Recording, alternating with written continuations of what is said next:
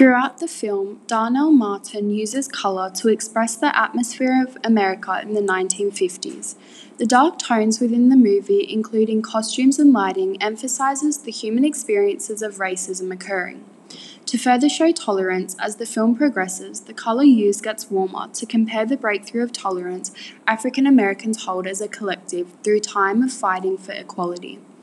A song written by Etta James in Cadillac Records, At Last, includes the lyrics, I found a dream I can speak to.